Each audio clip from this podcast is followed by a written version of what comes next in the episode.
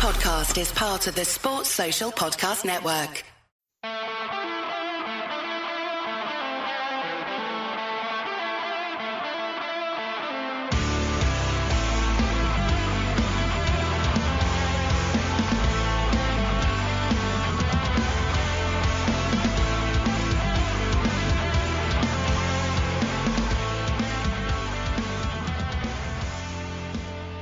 What's good, boys and girls? Two Footed Podcast on Thursday, the 18th of August, brought to you by EPLindex.com. And while I'm talking about EPLindex.com, allow me to remind you that there are two other podcasts that we produce. One is the EPL Roundtable, hosted by Kevin DeVries, generally out Sunday night, Monday morning, discussing that weekend's Premier League games. And there is a Tad Predictable, hosted by Tadiwa and you can hear that podcast generally Wednesday, Thursday of each week, previewing and predicting the weekend ahead. Today's podcast is on this feed. Kevin's podcast is on its own feed. If you search EPL Roundtable, you will find that there. Do check both of them out. We're brought to you by our presenting sponsor, Liberty Shield. Liberty Shield is a VPN provider. A virtual privacy network allows you to go online, change your location, access things you're normally geo blocked from. So UK expats wanting BBC iPlayer to watch Match of the Day, a Liberty Shield VPN can get you around that block and keep your data safe. And if you go to libertyshield.com right now, use the code EPL25, that's EPL25, you get 25% off at checkout. A hardware package, which is a router shipped worldwide that you plug into your normal router and connect devices that you want to change the IP address for to the new Liberty Shield router. Leave your other stuff connected to your normal router to retain your normal IP. You can also get a software package which is instantly downloadable to your devices, also works on things like Amazon Fire Stick. Again, libertyshield.com, EPL25 at checkout. We're also brought to you by Home of Hopcroft, a giftware and homework company located in Scotland but shipping worldwide. Check out homeofhopcroft.co.uk. And finally, do check out the EPL Index and Anfield Index shops, which you'll find on Etsy. Use the codes EPL10 or RED10 to get 10% off at checkout. Right, folks. Hope you're all well on this Thursday everybody except John Percy of the Telegraph, who has written a piece profiling Matheus Nunez, the new midfielder of Wolves, a player I think is absolutely outstanding.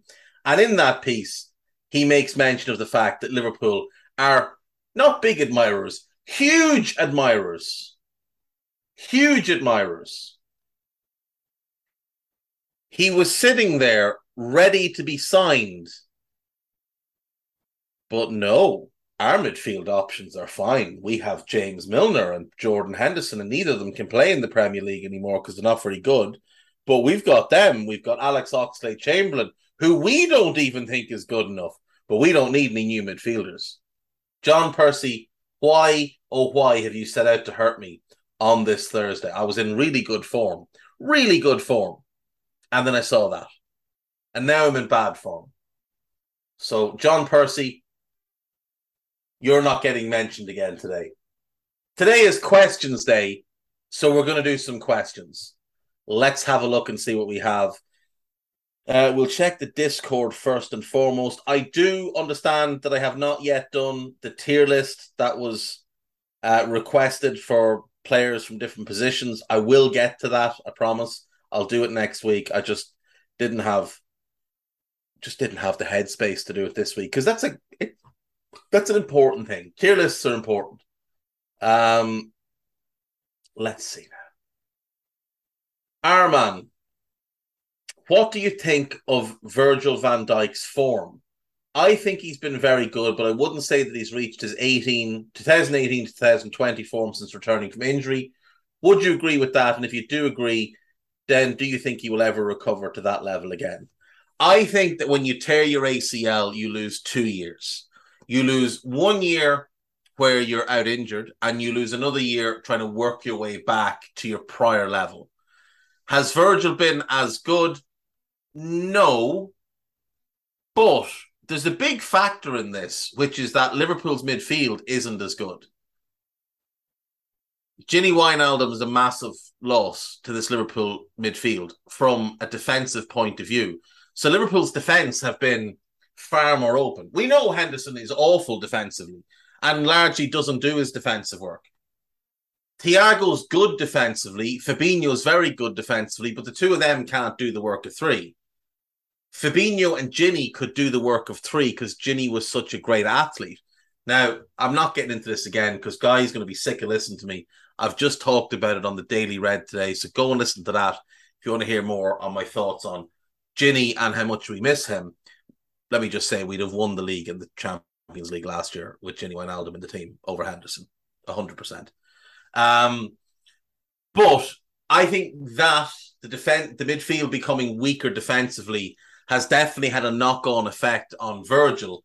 I also think Liverpool are playing more of a risky game with the high line, which is also a factor. I thought by the end of last season he was really starting to play at an like a truly elite elite level. Like the minute he came back, he was the best defender in the league. From the opening day of last season, he was the best defender in the league. He was the best defender in the world again by about November. And he started to look more like himself around February and really just set himself out from the crowd. Um, do I think he'll get back there? I think he will. I think he will. Uh, he had a shaky game against Fulham. That's absolutely fair, but the midfield was catastrophically poor. Uh, he had, I thought, a pretty good game against Palace, but I have seen him criticised for the goal by people that don't understand how physics work and that if you're sprinting in, in full speed and your aim is to make a tackle or anything like that, you do have to decelerate in order to do that. Had Virgil continued to sprint at the level he was sprinting, he would have ended up in the stand and Zaha would have scored. Had he decelerated any later, Zaha would have cut back inside him and either drawn a penalty or gotten a much better angle for his shot. Uh, Virgil was not in any way to blame for that goal. I'm not worried about his form. I think he's great, and I think he's going to be again clearly the best defender in the league this season. Um, AMK two eight eight nine. In two thousand and two, Michael Ballack could have won a treble and World Cup.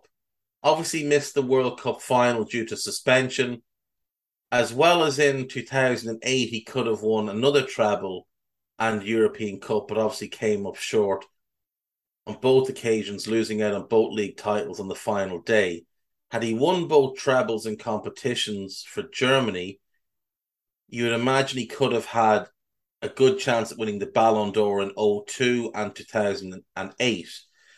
Um, would you say this is the luckiest, the unluckiest an individual player has ever been in his career as far as winning multiple trophies and personal awards? Also, what are the players who have already had the world class or legendary legendary status attached to the name, but could have had a more incredible? So that's two. I'll come back to that second part in a minute. Right, Michael Ballack. So this is the 0102 Bayer Leverkusen season where they have a really, really strong team. Ballack, Neuville, Kirsten, Berbatov is there, Bernd Schneider is there. They've got Lucio in defense. This is a really Hans Jörg Butt goal. This is a really good team. And they end up, I think they came second in the Bundesliga, if I'm not mistaken. Let me just gather that up. They came second in the Bundesliga by one point to Borussia Dortmund, managed that season by Matthias Sammer, if I'm not mistaken. And they lost a couple of games late in the season that they should have won. They lost 2 1 at home to Werder Bremen. Werder finished sixth that year. Then they lost 1 0 to Nuremberg, uh, who finished 15th. They also drew to Ham drew at Hamburg one one, and Hamburg finished eleventh. Uh, a win in either, oh sorry, any of those three games, or even a draw in either the lever the Werder game or the Nuremberg game, and they would have won the league title. Um, so that was obviously hugely unfortunate. They lost the final of the Dutch Cup to a Schalke team that they were also significantly better to. They lost that game 4 2. They'd gone 1 0 up, and then all of a sudden the wheels came off and they were 4 1 down. Scored late to uh, give themselves a little bit of a consolidation, but nothing more. Uh, they should have won the double that year. They should have won the league and the German Cup. In the Champions League, they topped a group with Deportivo La Coruña, Arsenal, and Juventus. So quite a strong group. Then they knocked out Liverpool, lost 1 0 at Anfield, and then won 4 2 in their home leg. Ballack got two, including a worldie. Berbatov and Lucio scored. Abel Xavier and Jari Litmanen scored for scored for uh, Liverpool, and this is the season where famously Liverpool's manager Gerard Houllier came out and said Liverpool were like ten great ten games from greatness, and they end up getting beaten by Leverkusen and then finishing second in the league behind Arsenal. Uh, they beat Manchester United over two legs in the semi final, 2 2 draw at Old Trafford, 1 1 draw at the Bay Arena. And then they played Real Madrid. Raul, now it's often forgotten that this game ended 2 1 and not 1 0, because many people only remember this game for one thing. So Raul scores on 9, Lucio equalizes on 14 what people remember is the Zinedine Zidane goal. Right on the stroke of half time.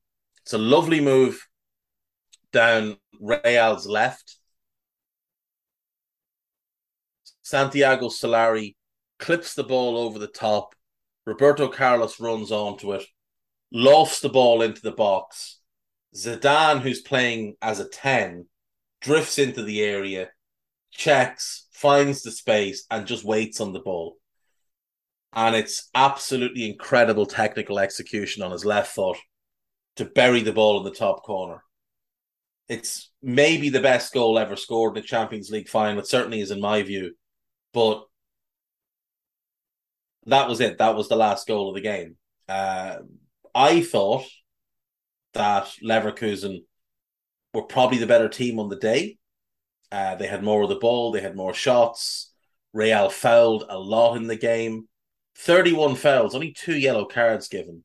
Um, but it wasn't to be that Real Madrid defense with Hierro and Helguera held out, Makelele patrolling in front of them, and uh, they took home the European Cup. And Ballack unfortunately, missed out on another one there. Then, obviously, you're talking the 2002 World Cup final, where he has been, I would say, one of the two best players in the tournament. I think the other one was their goalkeeper, Oliver Kahn. Now, obviously, Ronaldo and Rivaldo played really well, but I, I think the two Germans were the two best players in the competition. But Ballack is suspended for the final, and Germany just look really blunt in the final. They don't really create a whole lot going forward. They do have more shots, they do have more of the ball, but Brazil were a defensive team that year. You know, a back three with two sitting midfielders in front, very much a compact five man defensive unit. And then the wing backs would get forward and support the front three. But it just wasn't to be, and Germany lose out. That was a horrendous year for Ballack because he had been magnificent for club and country. Absolutely phenomenal for club and country. But for whatever reason, the footballing gods just didn't look at him favorably. And uh, he ended up empty handed.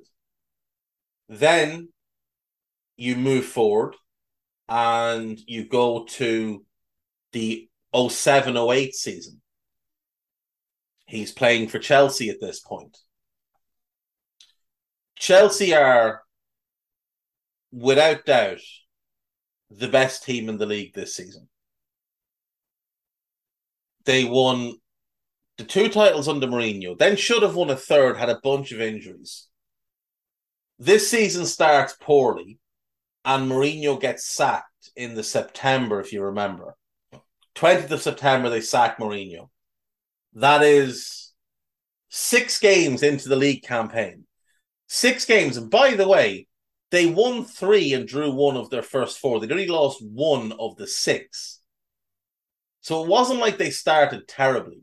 They drew at Rosenborg in the Champions League opening game, and that was it. He was gone. It was absolute madness. But obviously, stuff had been going on behind the scenes. They lose Avram Grant's first league game at home to Manchester United. Uh, 2 uh, 2 0 defeat, but they played over 60 minutes with 10 men. From there, they only lose one game the rest of the way. Now they end up finishing two points behind United, but there's no argument made. They were the best team in the league that year.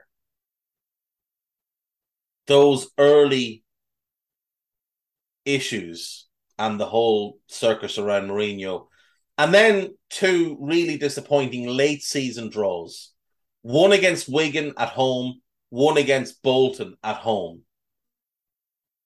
If they win those games, they win the title by two points. They only lost three times all season. Their issue was they drew too many games. Same thing that happened to Liverpool last season. Then we get Chelsea in the Champions League. They get to the final and they lose on penalties to Manchester United. This was a fairly good game, not spectacularly good, but fairly good. Ronaldo, who had a stinker on the night, opens the scoring with a header, really good header.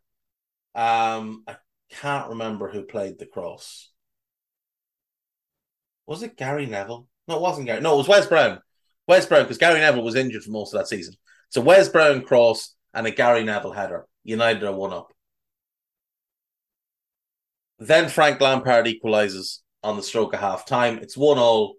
It stays one all. We go through the second half. We go through extra time. We get to penalties. Tevez scores. Ballack scores. Carrick scores. Belletti scores. Cristiano misses. Lampard scores. Owen Hargreaves scores. Ashley Cole scores. Nani scores. But if Chelsea finish or score score the next penalty, Chelsea win the European Cup. And for reasons known only to him, on the fifth penalty is John Terry. And nobody has ever been able to make a good case for why John Terry was on that penalty. Why wasn't Solomon Kalou on that penalty? Terry had won the toss, decided to go second, and I can only assume picked himself as the fifth penalty taker because he wanted all the glory for himself because John Terry was always about John Terry. And he slipped on his arse and missed his penalty. Anderson scores, Kalou steps up and scores. Giggs scores, and Nico Anelka misses.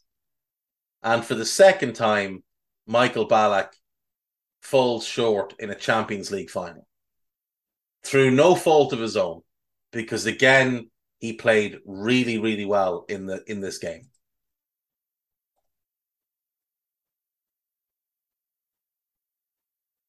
In the Football League Cup, Chelsea get to the final. And they lose to Spurs. They lose 2 1 to Spurs. after extra time, a Jonathan Woodgate goal. And that, ladies and gentlemen, is the last time Spurs won anything.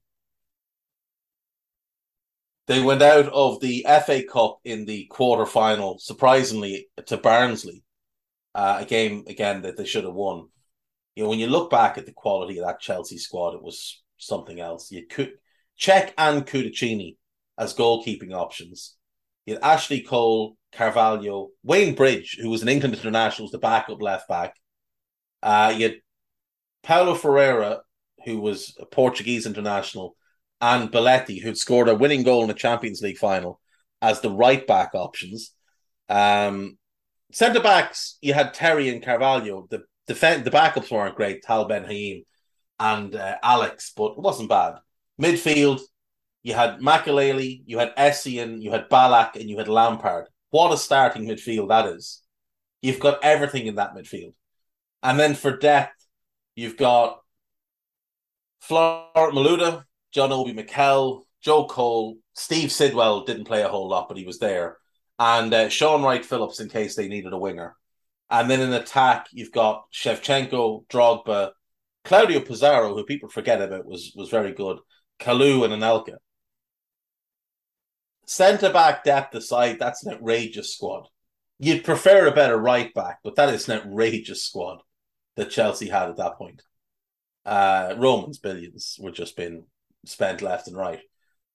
But yeah, that, that Michael Ballack is the most unfortunate player. Like, I mean, he still had a great career. He won the Bundesliga with Kaiserslautern early on in his career. Um, he was a squad player with them at the time, 97, 98. Played 16 games. He just joined them that summer, uh, having been playing the German equivalent of non league. Wins the Bundesliga. Uh, he obviously went on from Leverkusen to Bayern, where he won three league titles, three uh, German Cups, and a German League Cup. At Chelsea, he won three FA Cups, a league title, a League Cup. And with Germany, he was ever. Oh, that's where we're going next. Actually, is to the uh, European Championships in two thousand and eight. Now, at the end of the day, this this Spain team is the greatest international team of all time, and would obviously go on after winning this tournament to win the World Cup and then the Euros again. So it's hard to say that they should have won or could have won that final. They'd had a rough go of it to get to the final, if you remember. Um, they were in a group with Croatia, Austria, and Poland and finished second in that group. They lost to Croatia in the second game of the group stage, and people were starting to have big questions about the Germans. Podolski was on fire in the group stage. Uh, Ballack was playing well. They beat Poland. They beat Austria. They get into the knockout stage, and they play Portugal first, and they beat them three two. And Ballack gets the winner. Then in the semi-finals, they beat Turkey three two.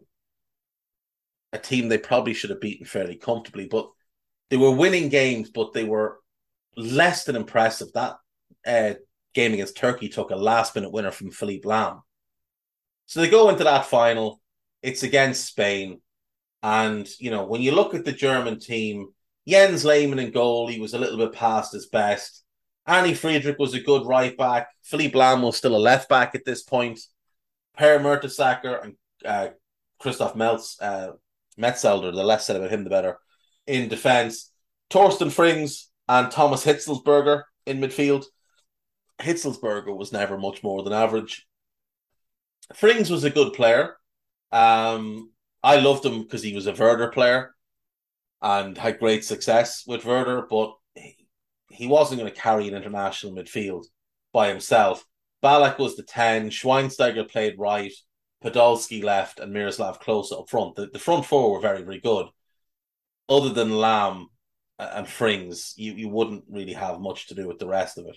Whereas you take a look at the Spanish team, Casillas, Ramos at right back, where he was much better, uh, Carlos Marchena, Carlos Puyol, Joan Capdevila, always underrated, uh, Marcos Senna, hugely underrated, Iniesta and Xavi either side of him.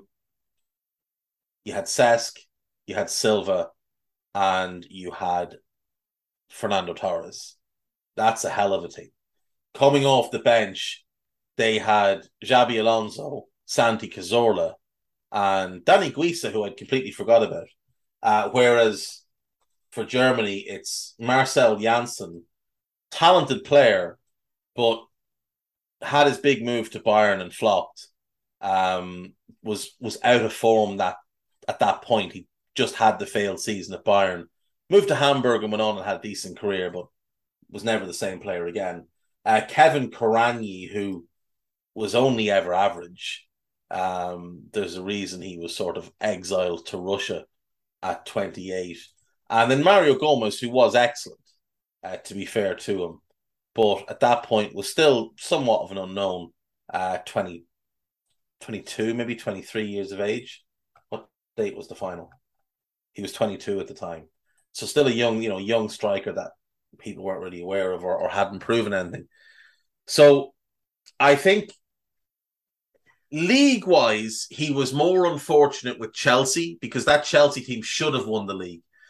Leverkusen, again, should have won the league, but at the start of the season, I don't think many would have picked them over Bayern and over Dortmund. That was the Dortmund team that was really, really strong. Like Sammer had put together a really strong Borussia Dortmund team.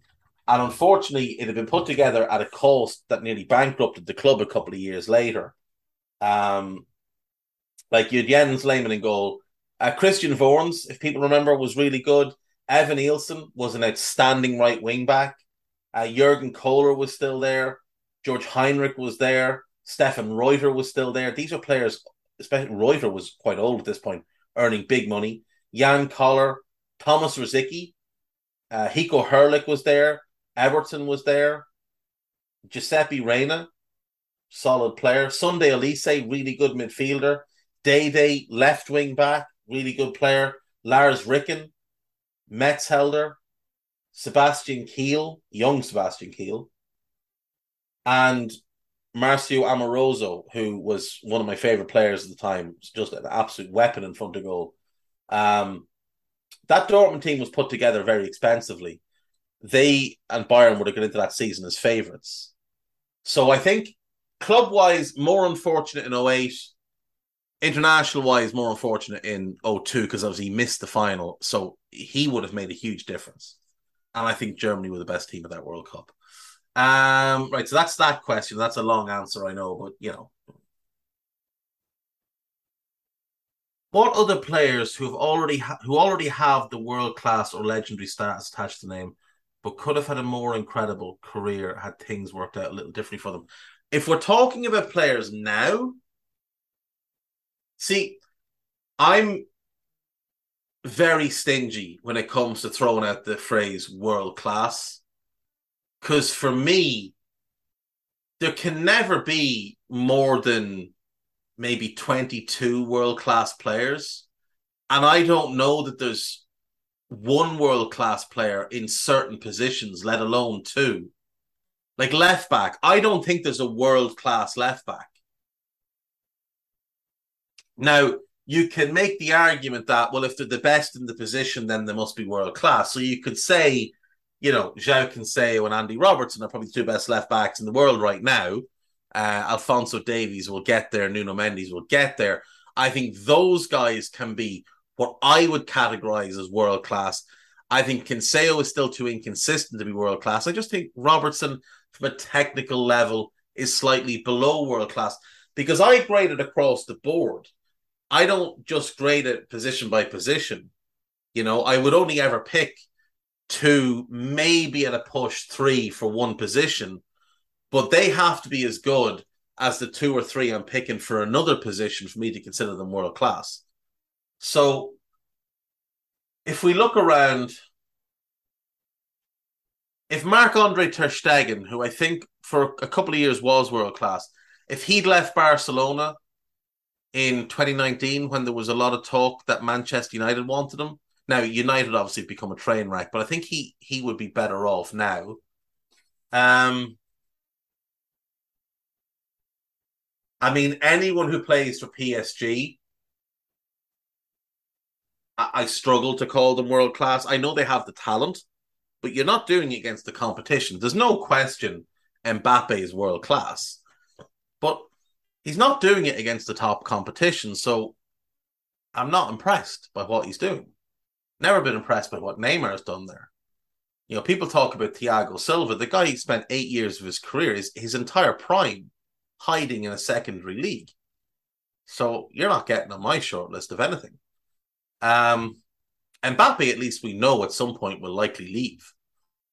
The rest of them are re- semi-retired there. Frenkie De Jong is seen as world class. So I'll go with what you know people that are seen as world class. Frankie De Jong is seen as world class. If he hadn't joined Barcelona, if he'd gone to Man City when he was leaving Ajax, he would be much better off. Matthias de Ligt, if he had joined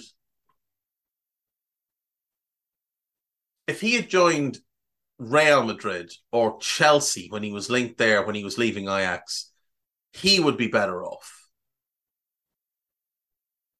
Without doubt, the two of those, I think those are two really prominent ones that I sort of always look at and think that you, you made the wrong move. You you both of them had injury issues, but both of their uh, development stagnated. Juventus started to go alarmingly back way, backwards after signing Cristiano, and unfortunately, de Ligt arrived, and it was it's all been a bit messy. Like Juventus should right now have a, a two man centre back pairing of Cristian Romero and Matthias de Ligt with a third option of Merih Demiral as the backup, and that should be their centre back three man unit for 10 years. And then you add young players in to supplement that and develop. And then if Demiral eventually gets annoyed because he's not starting enough, you move him on, but you keep Romero and you keep de Ligt. That's that's the building block for your team. And they're all gone now. And they've still got Bonucci. Now they've bought Bremer this summer. He's good, but he's not great. Um, I would say Thiago Silva, called legendary, not for me. Again, eight years hiding in the in the French league. Now, I, am a bit hypocritical here because I think Marquinhos is one of the three or four best centre backs in the world. But again, he has spent so long in France that I, just don't know what to make of him. Um, Verratti's another one. Like again, tremendous player. There's no doubt. Silva was a tremendous player in his prime. Marquinhos is uh, outstanding. Verratti is sensational.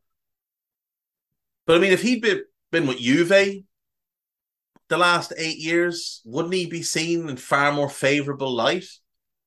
I have to believe that he would. Di Maria, the same, wasted the last years of his prime, and eh, like yeah, basically most of the players that we consider as great players that were at PSG the last few years, I, I would say them. I think their careers could have been even more incredible had they gone and played in competitive leagues for the top clubs. Uh, I understand that Silva went there because AC Milan had to sell him, but still, like Cavani's another one. I love Cavani, absolutely adore him, and when he was going from Palermo to Napoli, there was nobody I wanted more. Nobody I wanted more. Because you could have paired him with Suarez at Liverpool. And they were both young, 23, 24. Together, they would have ran roughshod over the Premier League. Instead, Cavani was loaned to Napoli with an option to buy for 17 million euro. Liverpool spent 35 million pounds on Andy Carroll, who couldn't play football. And back then, there was a much bigger gulf between the exchange rate. So Cavani is one. I mean, Cavani went to PSG at 26. and he was there seven years, and uh, it's just such a waste of an incredible player.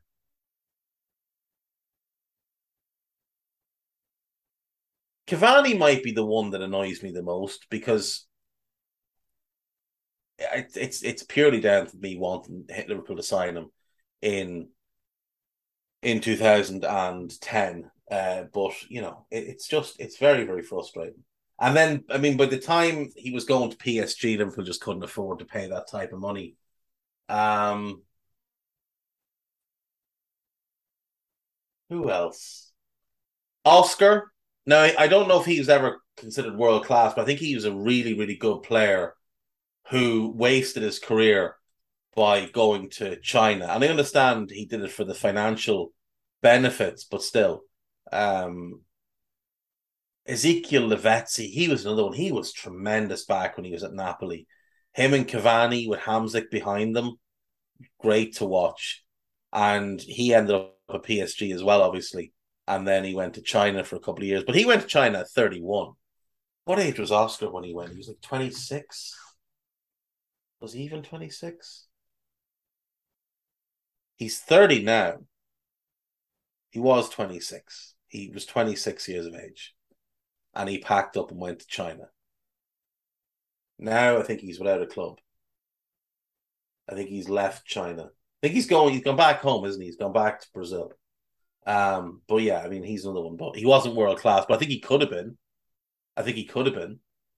Had so much talent on the ball. And if you remember, he came to England as an attacking midfielder, and Chelsea basically converted him into more of a deep lying player. And it took him a while to adapt, but when he did, he was he was really, really good. Um, right, I think that's about as far as I'll get with that one. What else do we have here? Uh, I've got a couple more that came in on Twitter. Uh, da, da, da, right. three questions. If you were a football journalist, what type of football journalist would you be, and which journalist, past or present, would you try to emulate?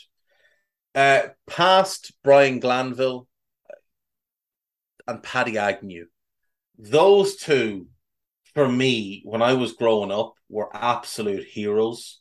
And I was very fortunate to meet both and get to edit pieces for both at one point. Um, but yeah, I mean, both of them were just great, great journalists. Glanville could write about anything, and it was um sensational. Was it, was it Paddy Agnew? Was Paddy Agnew? Yeah, yeah, Paddy Agnew. You'll find him on Twitter at Paddy Agnew. Um, doesn't tweet all that often, but when he does, it's definitely going to be worthwhile. He's he was great. I don't know if he's. I actually don't know what he's been doing since. Rome-based Vatican news and football reporter, Italy correspondent. Mad. He was when he used to write for World Soccer. I used to read his stuff over and over again. Same with Glanville. Brian, the, like the guys like those storytellers. Like, and I look at current journalists Daniel Taylor is the best the best. Paul Hayward's very good. I think Ollie Kay can be good. I think he gets bogged down in his Englishness sometimes. Um, do you know who's not good? I have to say this now. Do you know who's not good? Is Michael Cox. And if he somehow hears this, I don't care. This is the same fella who told us that Zidane was overrated and he was only a moments player. Like, stick it up your backside. You are absolutely full of crap. Yesterday in The Athletic, he publishes a piece stating that the Bundesliga is a farce, basically, and any league where a team wins it 10 years in a row is, is crap, and Bayern should start every game 1 0 down. And then, when challenged on it, he says he doesn't watch the Bundesliga, he doesn't waste his time. You're an absolute mug. A mug. Garbage journalism garbage journalism. So I wouldn't be like him. I wouldn't be like him. I'd much rather be like Agnew or Gla- or Glanville, or I'd like to be like Daniel Taylor, storytellers. You know, in-depth pieces For those of you who are NBA fans, I, I would like to be like Zach Lowe. I'd like to be like the Zach Lowe of football, if that's what I did for a living. I I, I wouldn't want to be an Ornstein. I, I just I wouldn't like I, I it could be fun, but no, it wouldn't be for me. Uh, certainly you could go the spoofer route and be like Romano. It doesn't take much. Just hire a couple of lowly paid egots and get them to troll the internet for any kind of rumors. And once they find something semi reported from two any level sources or any level outlets, just claim it as your own. Make a short list of outlets that you rank as reliable and a short list of journalists you rank as reliable. Make sure to credit them every time. And then make a list of up and coming journalists, younger journalists, and smaller journalists, smaller outlets, and local outlets who get things right a lot and then steal their work and don't give them any credit for them and then you're Romano. Get a crappy catchphrase and never button your shirt properly, and you're away to the races. Uh, so yeah, Brian Glanville is is the answer there. Um, and Michael Cox, you can absolutely do one. Uh, who are your five favorite football referees of all time and why? Oh wow. Um Collina is one without any doubt. Pierluigi Collina was just brilliant, absolutely brilliant. Uh, I quite liked. Um, oh, what's his name? The German Felix. He retired there recently as well. Felix Breich, Birch, something like that. He was good. Uh, didn't take any nonsense.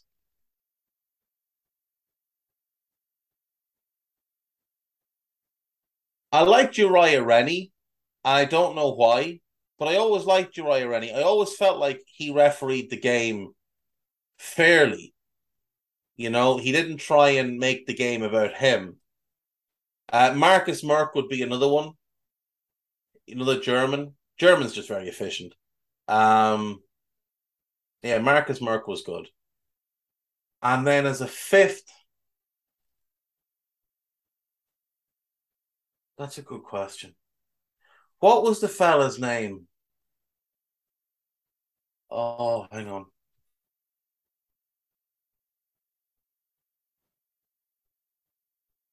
Mike Dean, absolutely not. Absolutely awful. What's the first name? Mark Halsey. He was crap as well. Um, Anders Frisk. Yeah, give me a bit of Anders Frisk. He was decent. He was decent. But how he was treated was an absolute disgrace. Uh, but Anders Frisk was a very good referee. A very, very good referee. So I'll have a bit of him. Collina is the is the Don though. He's the best referee we've ever seen. And we might not get another one as good as him. So yeah, I'll go. I'll go with him. Um. Right. Third question. Who would be on your Mount Rushmore of athletes and why? That's a very good question.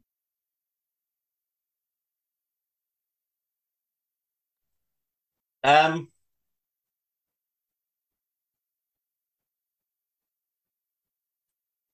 I know a lot of people put Tiger Woods, but I'm not putting Tiger Woods because number one, he's not the most successful golfer of all time. And number two, I'm not having golfers. I'm not having golfers at all. Um, I would say Maradona, best footballer ever. Michael Jordan, the best basketball player ever. it's between Michael Phelps and Usain Bolt as I think the greatest Olympian ever. Now I know people might name other ones. Uh, those are the two I'd look at. Phelps, I mean, the amount of gold medals the guy won, and then for Bolt, he he was just untouchable. I mean, the guy ran faster than anyone had ever run. Now the problem is someone will eventually run faster than Usain Bolt. I don't know that anyone will outdo what Phelps did, though. So I'm going to say Phelps. And for my third, my, my fourth and final one, I think Serena Williams. Because I think she's the greatest female athlete ever across the board. And in t- in men's tennis, I don't know that you can separate Federer, Nadal, and Djokovic. And I also think when you're doing the tennis conversation, you have to include Bjorn Borg, and I think you have to include Pete Sampras. They played in different eras. It wasn't the same as when these three played. So I don't know that there's one male tennis player that stands out. But Serena, for me, stands out a mile. And I would say Serena is the fourth person on my Mount Rushmore. So I'm going Maradona, Jordan, Phelps, and Serena Williams. And I feel quite good about that for Maradona and Jordan. To me, it's inarguable that they're on it. Some people would say Tom Brady.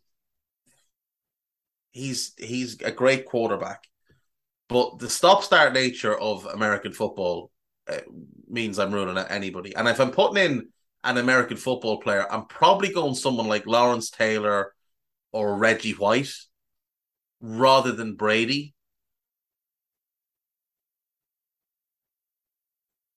No golfer. If you were going with a rugby player, you'd probably go Daniel Carter. Yeah, probably Daniel Carter, but I just I don't think you can make a real argument to move any of the four out for him. Um again, baseball, the stop start nature of the game. If I was picking one from baseball, from my point of view, it would be Ken Griffey Jr. I know Barry Bonds has the records and all the rest. He also has all the steroids. Um,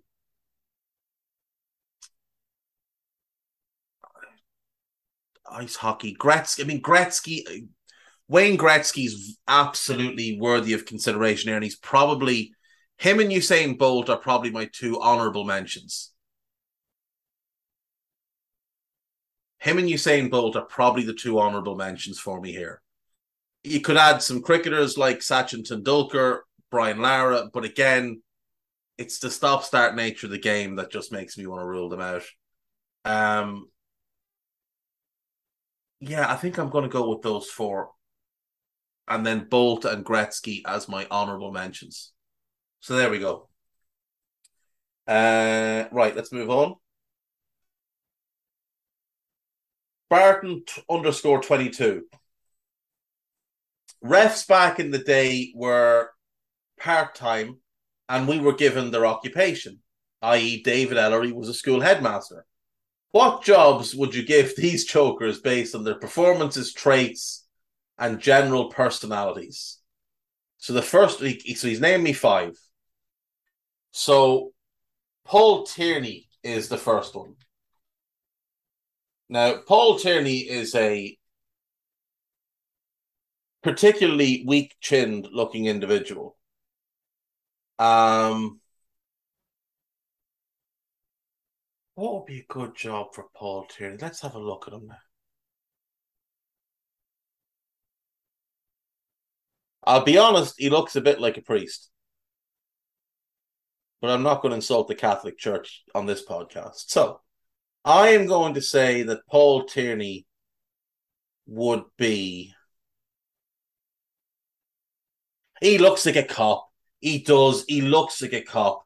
He looks like that fella that went to university, got a degree in criminology, and joined the police, and he's a bobby on the beat, and he's just a pain in everybody's backside. That's what I think Paul Tierney is. Uh, Andre Marriner, now he's a particularly arrogant individual, uh, and I, I speak as an as an arrogant individual, you know, knowing what I'm talking about. Uh, he's 51, by the way. He's too old to be refereeing in the Premier League. Um, Mariner Marriner would be a school teacher. Marriner would be a school teacher, and he'd be he'd be like a I'm trying to think of what he would teach. Definitely secondary school. He's not a primary school teacher. He's too strict for that. He wouldn't have the the personality to deal with younger kids. Um,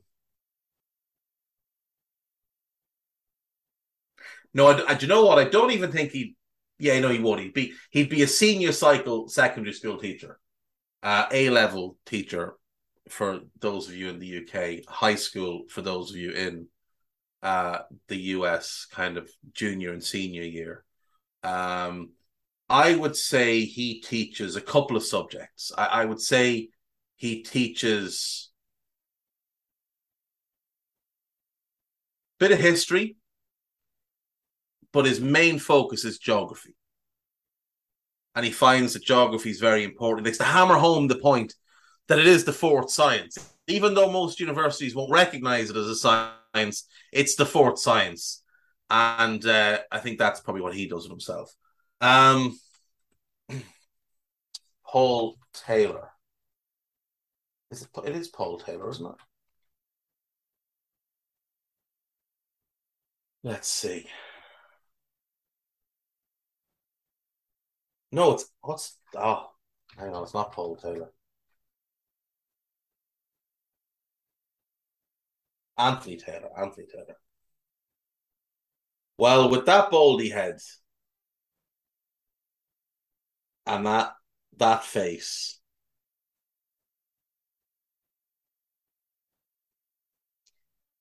He's a data analyst for like British Gas. He's an exceptionally boring individual. And when he has to give a presentation, people dread it for days. He arrives in with multiple flip charts, an array of multicolored markers, and one of them pointing devices. Uh, Craig Pawson.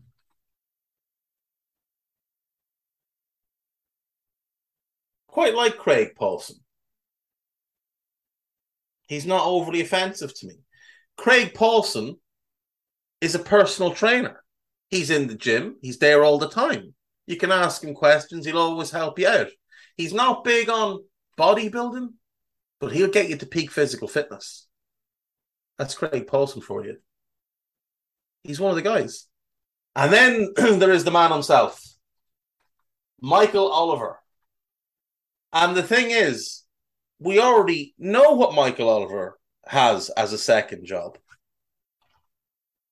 because he's been on TV for years and years and years. Michael Oliver made his TV debut in 1988 had an 11 year run on BBC Two, and he's been repeating on Dave since 2009. There's been some revivals, there's been some comebacks. Michael Oliver is Rimmer from Red Dwarf. That's who he is. That's what he does in his spare time. So there you go. Hope that one. hope that answers that one. Um, this one came in by email from uh, Shayam Raman. So thank you for this. Uh, I was curious about your idea, or sorry, about your thoughts on the idea of Trent filling in in midfield. So, my immediate thought is no, absolutely not. He's the best right back in the world and we don't know what he's going to be in midfield. And if you move him there, now you've got to find another right back. But I Gag sent this on to me, so this got sent in to on email. I I missed it. Gag saw it. Gag sent it on to me, and I've been thinking about it since. And there is a part of me that would like to see it. Now, not in the 4 3 3. The way I would like to see it is in more of a 4 4 2. A Simeone esque 4 4 2, where the right sided midfielder plays narrow and tucked in next to the two central midfielders.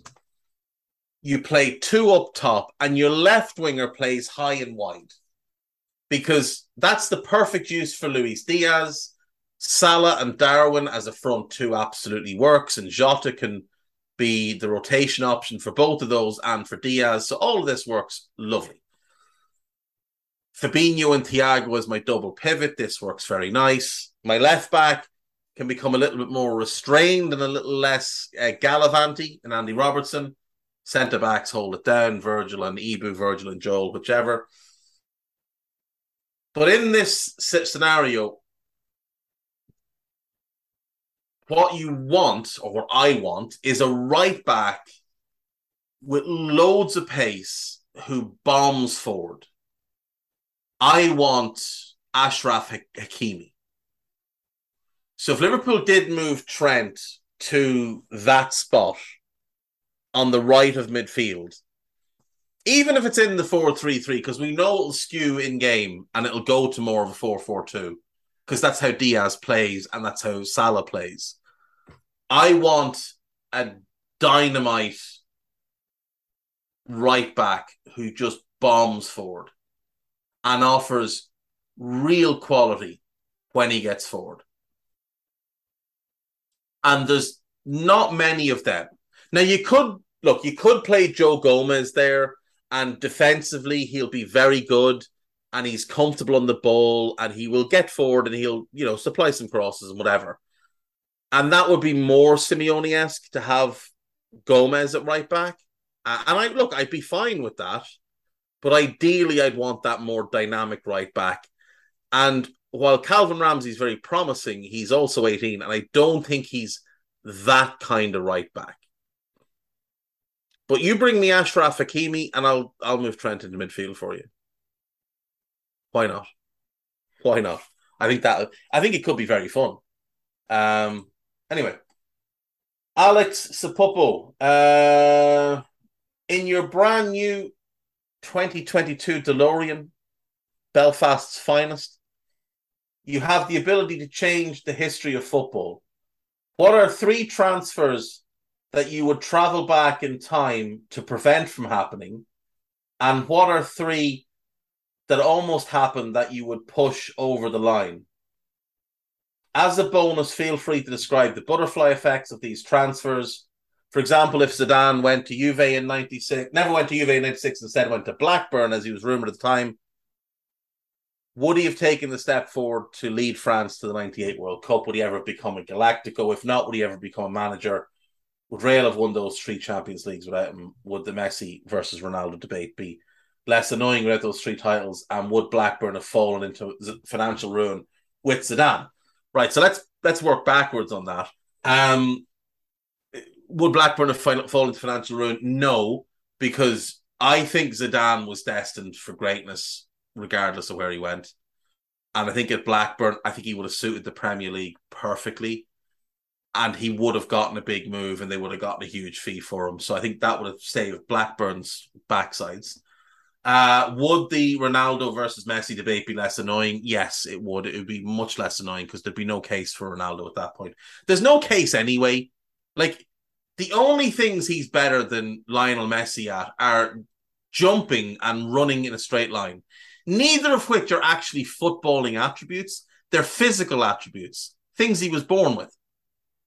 The only footballing thing he can do better than Messi is head the ball. And again, that goes back to the fact that he can jump higher because he's four inches or five inches taller. But at every single footballing aspect, Messi is better. He's a better finisher. He's a better passer. He's a better dribbler. He's more versatile. He's more intelligent. He's better off the ball. Like, you could go on and on. Messi's just a much better player. Much better player. Uh, if Zidane hadn't become a Galactico, would he have become Real Madrid manager? No. But I think he would have become a Galactico either way because I think if he'd gone to Blackburn, he's there two to three years max, and then he's off. But he's probably off to Manchester United or Arsenal at that point. Um, so yes, I do think he steps forward to lead them to the World Cup.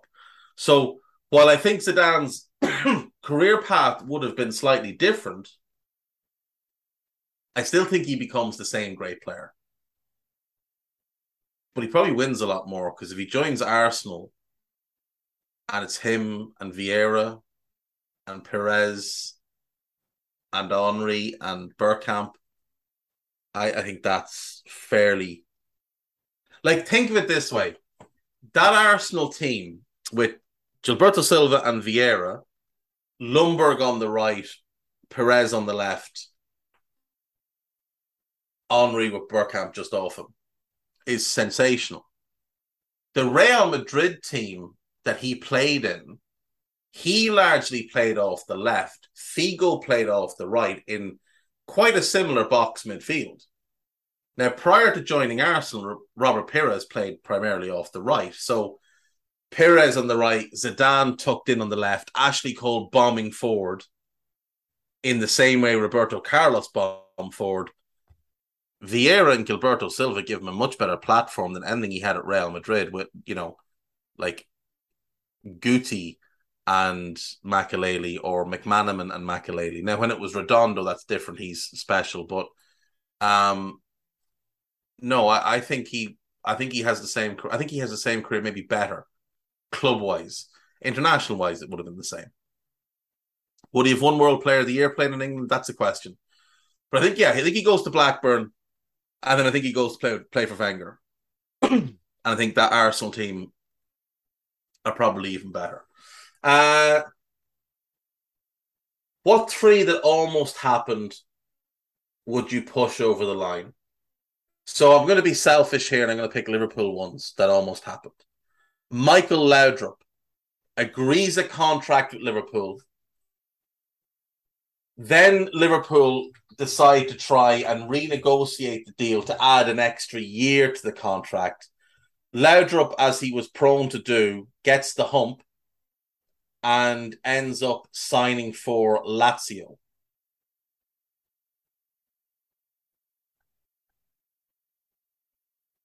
I would have pushed through that deal to get him to Liverpool.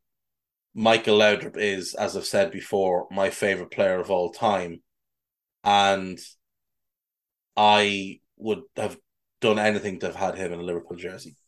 Um, he's another one whose career I think works out better because if he joins Liverpool, he's got less issues with the uh, three foreigner rule that was in place at the time in Serie A, and um, and you know he probably ends up at Barcelona anyway, but I think he spends five, six years at Liverpool, then goes to Barca, then goes to Real. Um, Karim Benzema to Liverpool. Uh, he was so when Liverpool signed Carroll, Benzema was the target because they knew Torres was leaving. Torres had asked months before, could he go? so Liverpool had been working on deals to get him gone. So the plan was Suarez, and Benzema. We're going to get those two, and that's going to be it. At this point, Benzema is not long at Real, but he's second choice behind Higuain. Liverpool think they have a deal in place. They go and get Suarez. They go back to do the Benzema deal. Higuain hurts his back, and Real say we can't sell him if this guy's hurt. And Liverpool miss out and end up going and wasting all their money on Andy Carroll, but Benzema and Suarez together would have been they would have terrorized the Premier League. Terrorized them. And my third one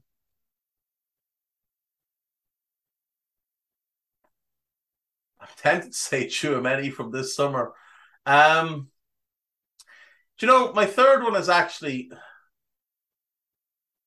is the one that could have had the biggest, most seismic knock on effect in world football, and that's Maradona to Sheffield United. Because if he goes there and settles into European football, he might never find his way to Barcelona. and he might never lose a couple of years of his career getting kicked up and down Spanish pitches. And if he doesn't do that, is he hardened enough by the time he goes to the 86 World Cup to put up with what he put up with and still lead Argentina to the World Cup? Because remember, in 82, he reacted to some of the kicking and got himself sent off, and it ruined his World Cup. And if Maradona doesn't go for any of that, does he go to Napoli? Does he do what he does there? Now, on the flip side, maybe he signs for Liverpool or signs for Brian Clough at Nottingham Forest or signs for European Cup winning Aston Villa, and maybe he has a different career. Maybe he stays on the straight and narrow. Maybe he doesn't wander into houses houses of disrepute in Naples. Uh, maybe he doesn't become best friends with all the mafia dudes in Naples. But maybe. Yeah, I, I'd, I'd still like to see it. I'd still like to see it. Um, and he would have played in England that way, that would have been great. Um, what three transfers would I prevent from happening? Andy Carroll, always, always Andy Carroll. Um, let me think.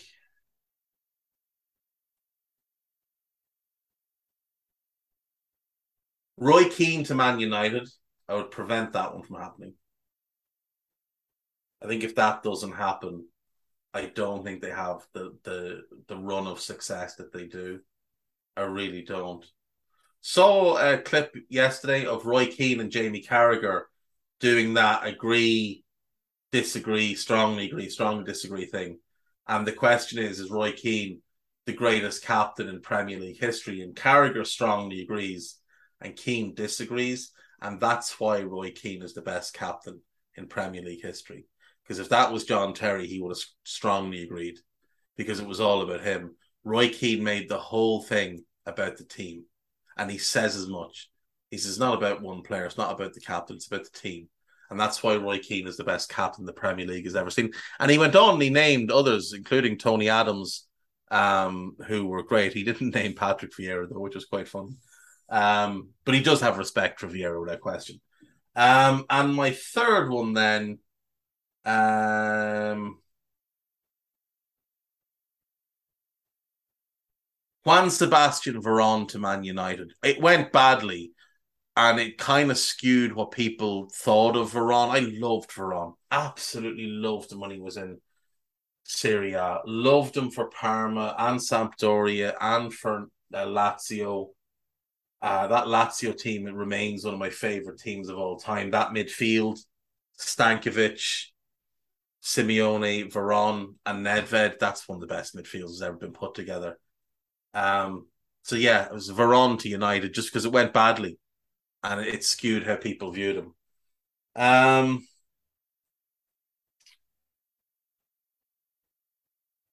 second question from Alex, who is on his honeymoon in the Bahamas. Well, for someone, congratulations.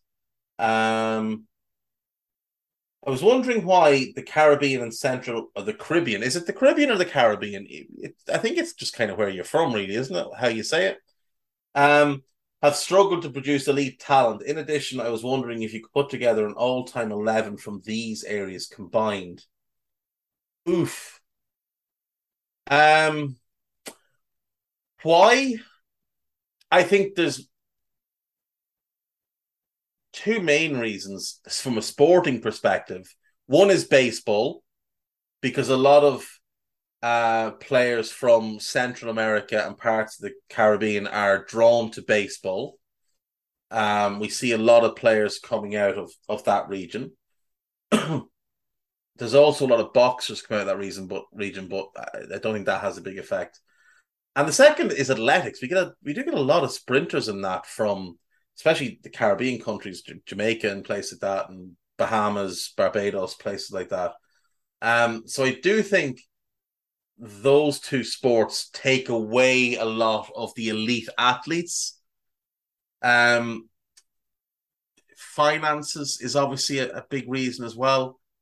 I mean, if you're a baseball player, you can play anywhere that's an open area it doesn't really matter if the ground is nice and lush grass. It doesn't matter if it's hardened muck or if it's concrete or whatever. You can play baseball. You can also run. Football is different though. And I, I just I think the financial state of the region and the fact that those two other sports are so wildly popular that um that they probably do take away huge amounts of the potential talent pool.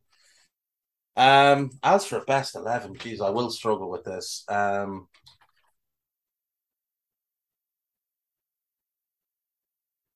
let's see.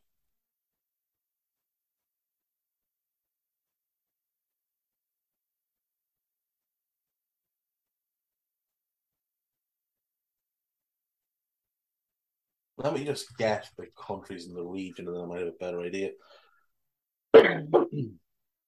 so it doesn't count Mexico because Mexico's part of North America. So it's everything sort of below that. So what have we got? Belize, Costa Rica, El Salvador, Guatemala, Honduras, Nicaragua, and Panama. And I can include some uh, Caribbean islands.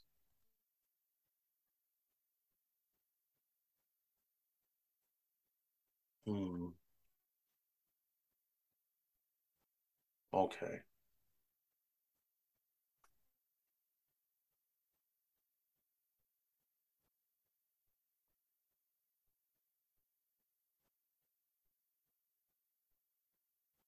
Keylor Navas is the obvious choice in goal, so we'll go with him for starters.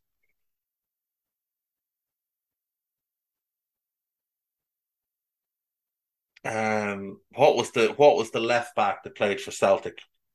Uh, is it is it where Izaguirre? Yeah, him, Emilio Izaguirre, him. He will do as my left back. I really liked him.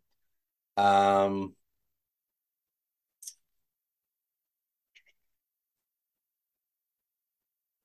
I'm going to struggle with this.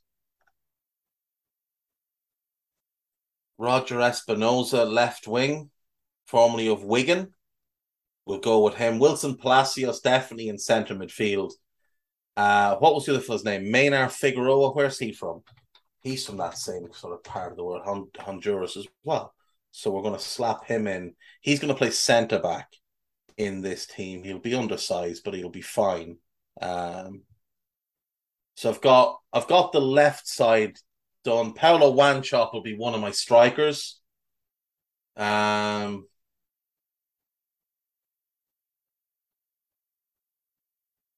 hmm. I'm using Caribbean players as well. I can use Jamaica. Who've had some good players.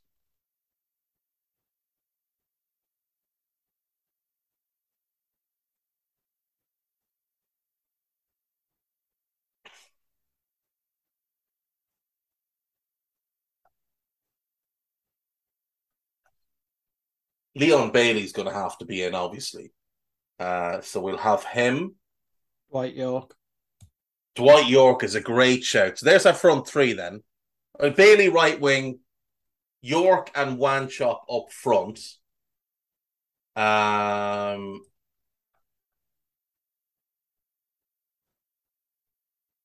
Espinoza left wing. Palacios in centre midfield. I need one more in midfield, one more in centre back, and a right back. Let me think. Let me think. Let me think. Who else do we have that? I'm tempted to play. Uh, Bryan Ruiz, I, I, I always had a soft spot for him. I could play him in central midfield.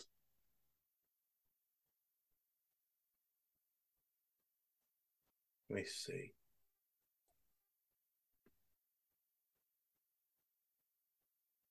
Do you know what? He hasn't. I think he's got one cap so far, but I genuinely think this kid is going to be really. Oh, join Chelsea this summer though, and he might not. I think Omari Hutchinson is super talented, but he hasn't done much yet. So Um, we we we leave him. We leave him out. Um, right back. I mean,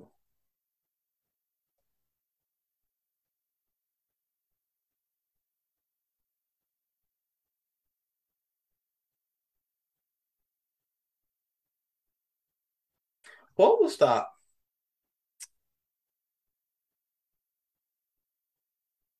What was that guy's name? I can't think of the guy's name. Um,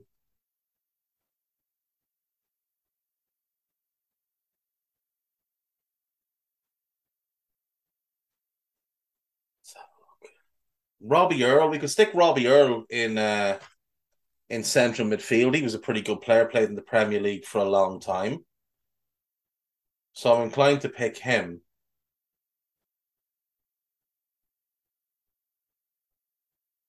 Pascal Chimbomba, that's Chimbonda. That's who I'm going for. Pascal Chimbonda. He's going to play right back for me. From Guadeloupe. He was a decent player. We'll go with him. So what else do I need? A centre back? Is that all? Michail Antonio right back where he belongs. With his height, I might need him at centre back. Might need him in there. Ethan Pinnock's Jamaican. Ethan Pinnock is Jamaican. So is uh, Frank Sinclair. Well, he's played for them. Uh, Russell Latapy, I don't know if anyone remembers him. He was very talented, um, but never quite became what he was meant to become. Shaka Hislop doesn't make the grade. Deon Burton, no thank you. Um,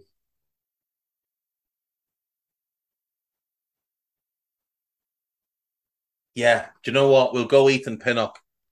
We'll have to go Ethan Pinnock because uh, my mind has gone blank and I can't think of anybody else. So there you go. That's what we've got. That is our 11. Uh, we're going to take a quick, quick, quick break. And when we come back, we're going to rattle through the gossip and be done. See you in a sec.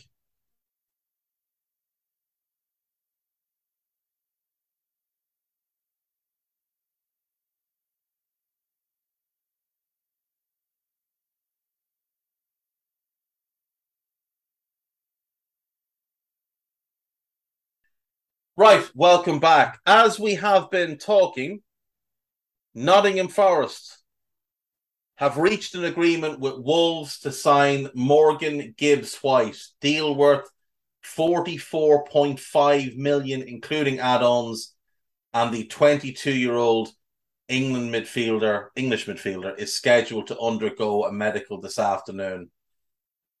I love this signing for Forest. I think he is absolutely outstanding. I really wish Wolves had kept him. I really wanted to see him, Neves, and Nunes play together. My assumption is they wanted they got an offer they couldn't refuse for Gibbs White, and that's why they moved on Nunes and got that deal done as quickly as they did. This is a great get for for Forest. He is outstanding, and if they play him behind Brennan Johnson and Taiwo Awoniyi instead of Jesse Lingard, I think they've just gotten better. That's a great signing. It's a massive price. There'll be a lot of pressure on him, but nobody can suggest that Forest haven't been incredibly ambitious this year. That's a tremendous signing. Gibbs White has played for Steve Cooper before. He knows him really, really well. I don't think he'll be at Forest long. I think this is two years and he's off to the to a top top club. Uh, congrats to Forest, though. That is a hell of a signing. Wow. Um, right. Nice want to sign Marcelo, Brazilian legend, who's a free agent now, on a free. Uh, Casemiro to Manchester United is advancing and I am laughing. Barcelona and Manchester United are targeting Malo Gusto, the young Lille right back, a very talented player. Um, Manchester United want Casemiro to play against Liverpool on Monday. He's not going to be ready to play against Liverpool on Monday. Uh, I can't get over that deal. It's 35 million plus add-ons for Gibbs White, add ons of 9.5 million. Wow. Atletico Madrid are exploring the option of shipping out Antoine Griezmann. Uh, I, I don't for one second believe anything that comes from the the source of this one. Uh, Tanguy Ndombele is in Italy to have his medical. Manchester United strategy involves convincing Casemiro to ask for a move, so the fee is lowered. This is just nonsense. Uh, Bruno Guimaraes would become Real Madrid's number one option to replace Casemiro should he leave the club. They just signed Tchouameni. What? Don't be silly. Don't be silly. Um, my guess is Casemiro ends up staying at Real Madrid. Dortmund is seen as Cristiano Ronaldo's last hope. Dortmund aren't going to sign him. They're not going to sign him. Don't be so silly. Ben Jacobs, I mean, a, a spoofer if ever there was one. What else do we have? Reports that Casemiro stands to double his salary at Manchester United wide of the mark, according to Ornstein. But their main focus is signing Casemiro. United are just a shambles, a shambles of a club. Uh, Zanka is back at Brentford. He has signed a new one year contract. They did need another depth centre back. They get him back. It's not ideal, but it helps. It helps. They still need to get in a backup left back and a forward player, a striker, a, a an understudy for Toney. Uh, Real Madrid will not stand in Casemiro's way, which means they're happy to let him go, which means they think he's washed. Uh, Man City do not want to sell Bernardo Silva. I wouldn't want to sell him either. Giovanni Simeone has finally completed his move to Napoli, a season long loan with an option to buy. City have rejected and bid for Bernardo Silva from PSG. Uh, Fulham have reached an agreement to sign Justin Kluivert. Well, he's been underwhelming at each stop since leaving Ajax. So hopefully he can rediscover his best form because he's clearly very talented. Crystal Palace and Manchester United are in talks over a deal for Aaron Wan-Bissaka. A fee of 10 million has been mentioned, but a loan is also on the table. Chelsea are scheduled to meet Aubameyang's representatives. Um, this is great. Uh, United offered 8 million a year for Rabiot. Rabiot wanted 10 million a year and a 10 million agent fee his mother's his agent. His mother's the one that did the negotiation. Um, fantastic. She caused her son his move. Uh, right. Let's just do the last bit of gossip and then we'll be done for today. Manchester United are interested in signing Christian Pulisic on a season long loan. Don't love it. Don't hate it. It is what it is. Uh, Manchester United have had a 110 million pound bid rejected by Atletico Madrid for João Felix. No, they have not. That is absolute tripe. Uh, forward Antony is no longer an option for United, with the Brazilian international suggesting he is happy at Ajax. Well, he would want to be. This is great, though. United have targeted Everton's Bosnian goalkeeper Asmir Begovic as the potential backup to De Gea. Begovic is crap. Has been for years. Everton are considering signing Ben Brereton Diaz that would be a good signing for Everton. He's a good player. Um, Blackburn are yet to accept or reject the 8.5 million offer that Nice made for Brereton Diaz earlier this week. West Ham also have interest. It's I when they call him a Chilean, it bothers me. He's English. He just plays for Chile. He's a Chilean international, but he is English. Um, no, maybe he'd tell you he's Chilean. I could be wrong. Uh, Leicester City's Wesley Fofana believes the Foxes are pricing him out of the move, and rightly so. Why would they take less than they want for him? That's just silly. Nottingham Forest have agreed personal terms with Lyon's Houssem Aouar, but are yet to come to an agreement on the fee. I'm guessing they're not going to now, having just signed Gibbs White. I'm guessing that deal is off the table.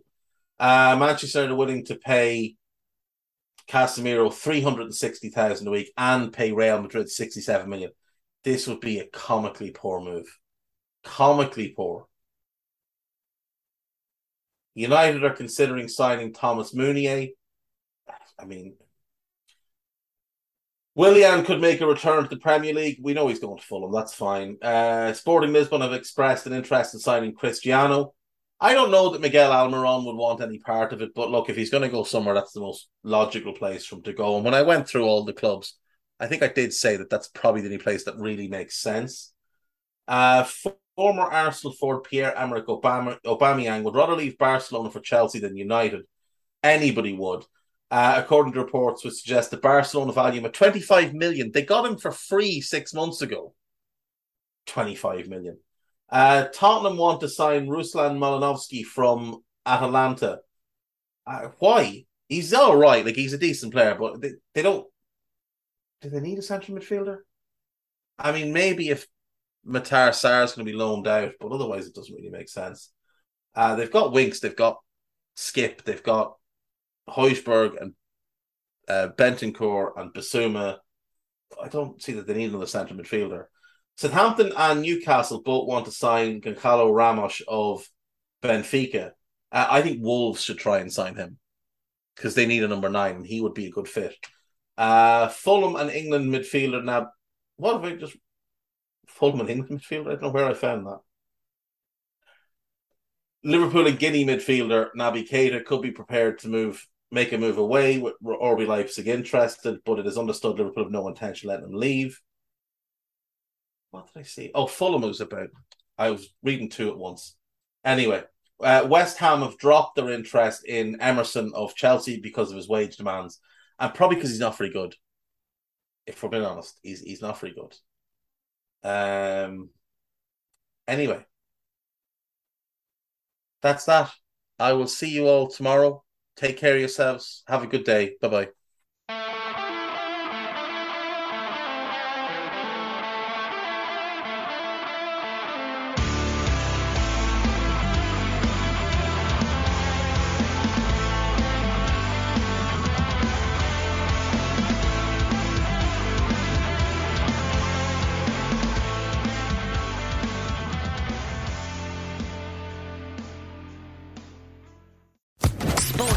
Podcast Network.